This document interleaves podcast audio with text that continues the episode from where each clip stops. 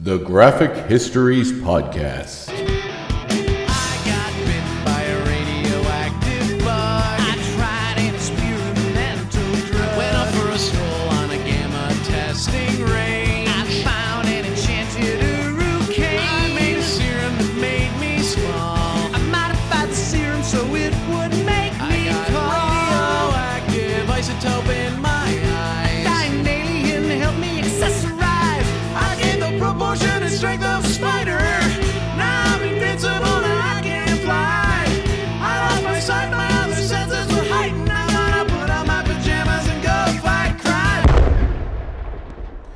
Welcome to the Graphic Histories Podcast. My name is Andre Mayette, and I'm your host. Thanks again to Ookla the Mok for our theme song, Superpowers. Look them up on Apple Music, Spotify, any of your general ways that you listen to music. It is there. They are fantastic. They're, all their songs are kind of based around uh, comic book stuff or superhero, sci-fi, um, a lot of nostalgia for someone uh, of my ilk, and yeah, I think you'll like them as well. So make sure to check them out. I also hope you enjoyed last week's episode featuring Brenda Hickey, aka Brenda Little, um, artist and writer of My Little Pony and uh, Halls of the Turnip King, and some creator-owned projects. Uh, as I mentioned on the Facebook page, uh, the Kickstarter for her and her husband's uh, production company is now up for Pegamoose Press. Um, they're putting out another volume of Angora Napkin. Uh, I backed a, level of that, which will give me the Angora Napkin book, but also give me Brenda's book, The Hall of the Turnip King, which is really cool. So now I can get them both in one go, and I don't have to worry about tracking it down since I missed the Kickstarter of the Turnip King initially. So now I can get it, and you can too. So make sure you head to Kickstarter, look up Angora Napkin, and uh, give it a back. Check the tiers and see the one that I did. There's also an option to have them do a sketch and personalize a little bit for you, which is the tier that I happen to have selected. And it looks like a pretty cool one, but there are some higher ones with a lot of other crazier uh, prizes. So check them out and definitely give it a back because those books are really fun and I don't think you will be disappointed. Uh, nothing much going on in my life at the moment. Uh, the usual stuff. I've been the summer is here. It is here with a vengeance, and all the little things I had to do around the house this summer. I'm start finally getting kind of done. Putting away wood, st- staining decks, all that sort of fun stuff. But how are you? How are you using your time with COVID nineteen? Are you are you getting things done? Are you doing things around the house? Are you working on that project? You finally wanted to get off the ground. The project I wanted to get off the ground was this one right here, the Graphic Histories Podcast. And I think it's been going fairly well. I just checked my subscribers. Um, they seem to be doing well, up into the hundreds, which is good. It's a slow slog, but I'm really excited to have the, the people we do. And I really thank you for subscribing if you have. If you haven't, then what are you waiting for? Get out there, subscribe. Spotify, Castbox, iTunes, um, Stitcher. It's on all of them. And make sure you subscribe on those platforms and continue to listen in so you don't miss all the wonderful graphic histories that you uh, could listen to to prepare for the appearances of some of these characters in their respective TV shows, movies, etc. Today's subject is Michael Morbius, also known as the Living Vampire, who is getting his own film coming out very soon from Sony Pictures, starring Jared Leto as the titular character. I don't know how to feel about it. I mean, I watched the trailer.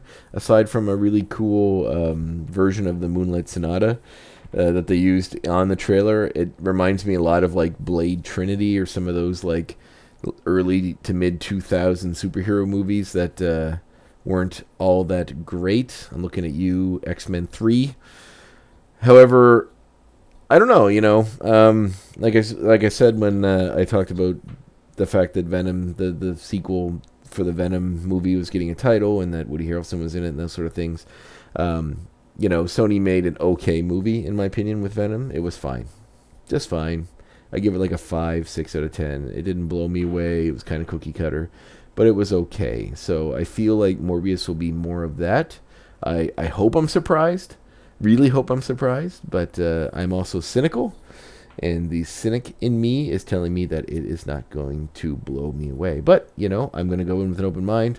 I'm going to go in and really hope that I'm going to get some of that sweet, sweet living vampire action that I so crave. But now, you, gentle listener, are going to get to hear the graphic history of Michael Morbius and his like, impact on the Marvel Universe, where he's come from, where he's been, and a little hint on where he might be going. So I hope you enjoy and learn a thing or two about mad science gone wrong.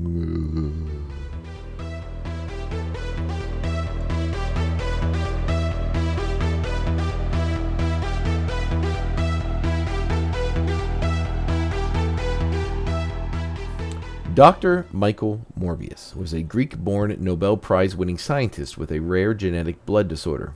Using a combination of enzymes found in vampire bats and electrical energy, he was able to cure his condition with one horrifying side effect.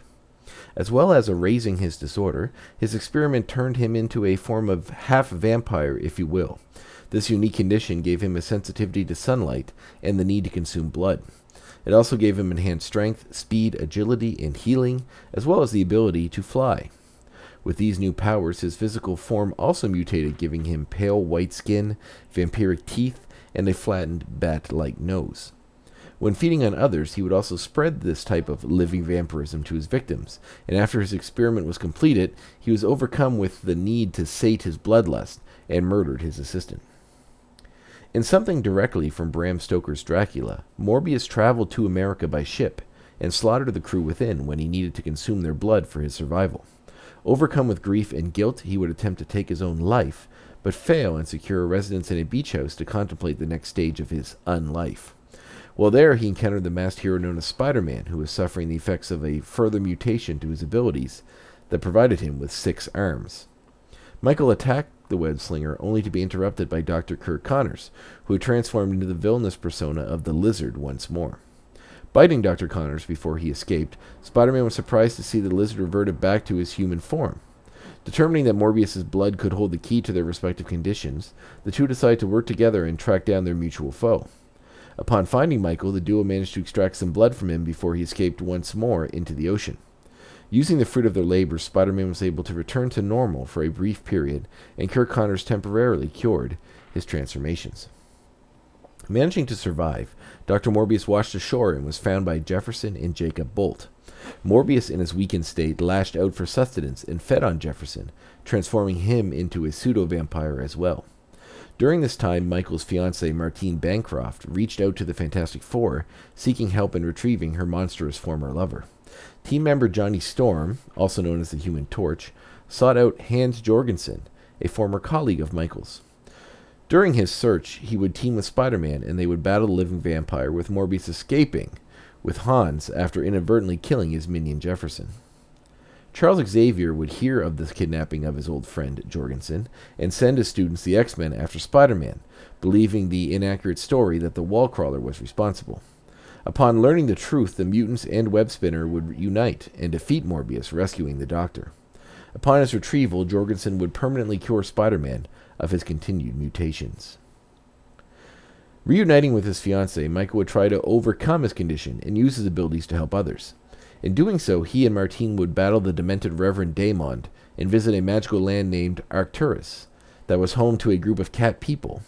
There, Michael would battle their champion Balkatar and eventually team with the feline warrior to battle Daemond together, but the mysterious villain would prove elusive. Afterwards, he would be placed in the crosshairs of renowned vampire hunter and half vampire himself, Blade. Making Blade aware of his condition and gaining another ally, the two would defeat Daemond and a psychic vampire he would create named Terra.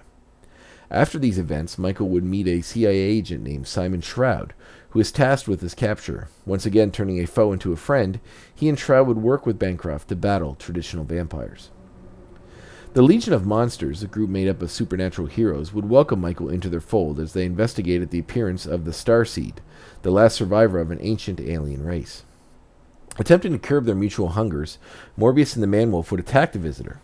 Ghost Rider and Man-Thing would attempt to stop their teammates, but in the battle, Man-Thing's burning touch would decimate Starseed, placing him at death's door.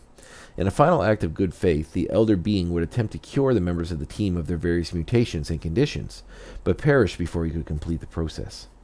Dejected from these events, Dr. Morbius would reach out to a former friend, Ronson Slade, whose scientific abilities could help cure his living vampirism once and for all. Sadly unknown to Michael, Ronson had become a werewolf during their separation, and while transformed was therefore killed by his long lost colleague. Another Fantastic Four member would encounter the living vampire. This time, Ben Grimm and Morbius would battle the living eraser. Not kidding, that's his name.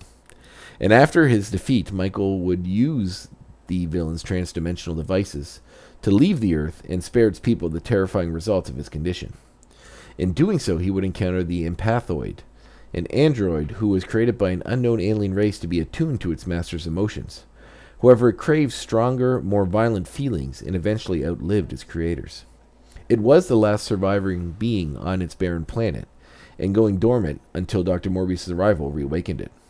Fusing with the Doctor, the being would return to Earth seeking more emotions and encounter Spider Man, who would knock Michael unconscious, separating him from the alien body snatcher. The alien creation would then possess the wall crawler, who would fight his control. Speeding to a football stadium, the empathoid would be overcome with emotions from the crowd flooding his senses and leave Spider Man shutting down. Recovering from that altercation, Morbius would again succumb to his bloodlust and battle Spider Man once more. This time, during the fight, he would be struck by lightning, seemingly curing him of his condition. This return to normalcy would last for several years before his vampiric abilities would return to plague our subject once more. Shortly after, he would be captured by Hydra agent and scientist Dr. Loxias Crown to be studied. Spider Man would free Morbius, and the two would fight Crown amidst an exploding island. Michael would gain the upper hand, draining Crown of his blood and turning him into another living vampire. After the superhero civil war, the empowered citizens of the world were coerced into registering under the Superpower Registration Act. As a government backed agent, Morbius would join Armor, an organization that would monitor extra dimensional activity on Earth. During his tenure, he would encounter beings from a parallel Earth where a plague turned most of the Earth's heroes and villains into zombified versions of themselves. Morbius was incapacitated and replaced by his zombified doppelganger in order to infiltrate Armor and bring his plague riddled friends into our world for a feeding frenzy. Our Michael would eventually destroy his double and a few other remnants of that universe to prevent the further incursion into our world. Joining an underground monster society, Morbius would help return Frank Castle to life using the Bloodstone after he was cut apart by Wolverine's son Daken. In doing so, the group hoped to create a soldier to defend them against a group of monster hunters seeking to destroy them. After Frank Castle returned to his normal form, Michael turned his attention back towards the alternate universe zombie virus he encountered earlier, enlisting Howard the Duck and Machine Man to aid in his research. Sending the unlikely duo to alternate planes of existence to collect strains of various viruses in order to determine a cure, his actions deemed inappropriate by Armor, they would arrest Dr. Morbius for stepping over the proverbial line. Upon his release, he would accept a position working in secret for Horizon Labs, the workplace of Spider Man's alter ego, Peter Parker. There, he was known as Number Six and was only seen in a hazmat suit to conceal his identity, receiving his employment by the company's owner and an old friend of our subject named Max Modell. While working in secret, he would help Mr. Fantastic develop a cure for an infectious virus that gave everyone in New York City Spider Man's abilities. When his curiosity got the best of him, Peter would attempt to learn the identity of the mysterious number six and provoke Morbius into a confrontation, discovering that he was working on a cure with Curt Connors to cure their respective conditions. He managed to remove the ability to transform from Dr. Connors, but in doing so, removed Curt's personality, leaving the lizard trapped in a human form. Exposing Michael to blood in order to drive him into a frenzy and discredit him, Connors would continue the villainous work of his evil persona, and Morbius would be beaten and apprehended by Spider Man. Now, residing in the superpowered prison known as the Raft, Morbius escaped alongside the lizard after Spider Man's mind was trapped in Dr. Octopus's dying body, and he organized the breakout in order to capture his former body and restore his mind to it. Morbius lived on a crime filled street in Brownsville afterwards, where he met a street thug named Noah St. Germain. The two ended up having a fight in the subway, which left Morbius mortally wounded with a gunshot wound in his chest. Morbius later would kill Noah and his gang. He would then go to war with the criminal element and incite a gang war against Spider Man villain the Rose. With the aid of their reunited legion of monsters, the living vampire would end the Rose's life, along with his evil schemes. Sometimes a hero, sometimes a villain, Morbius continues to tread a very thin line between the two. Although he has had a good heart that desires to use his abilities for the better, that heart still remains in a body that continues to thirst for blood and with a hunger that strong, who knows what the future holds for the Marvel Universe's resident living vampire.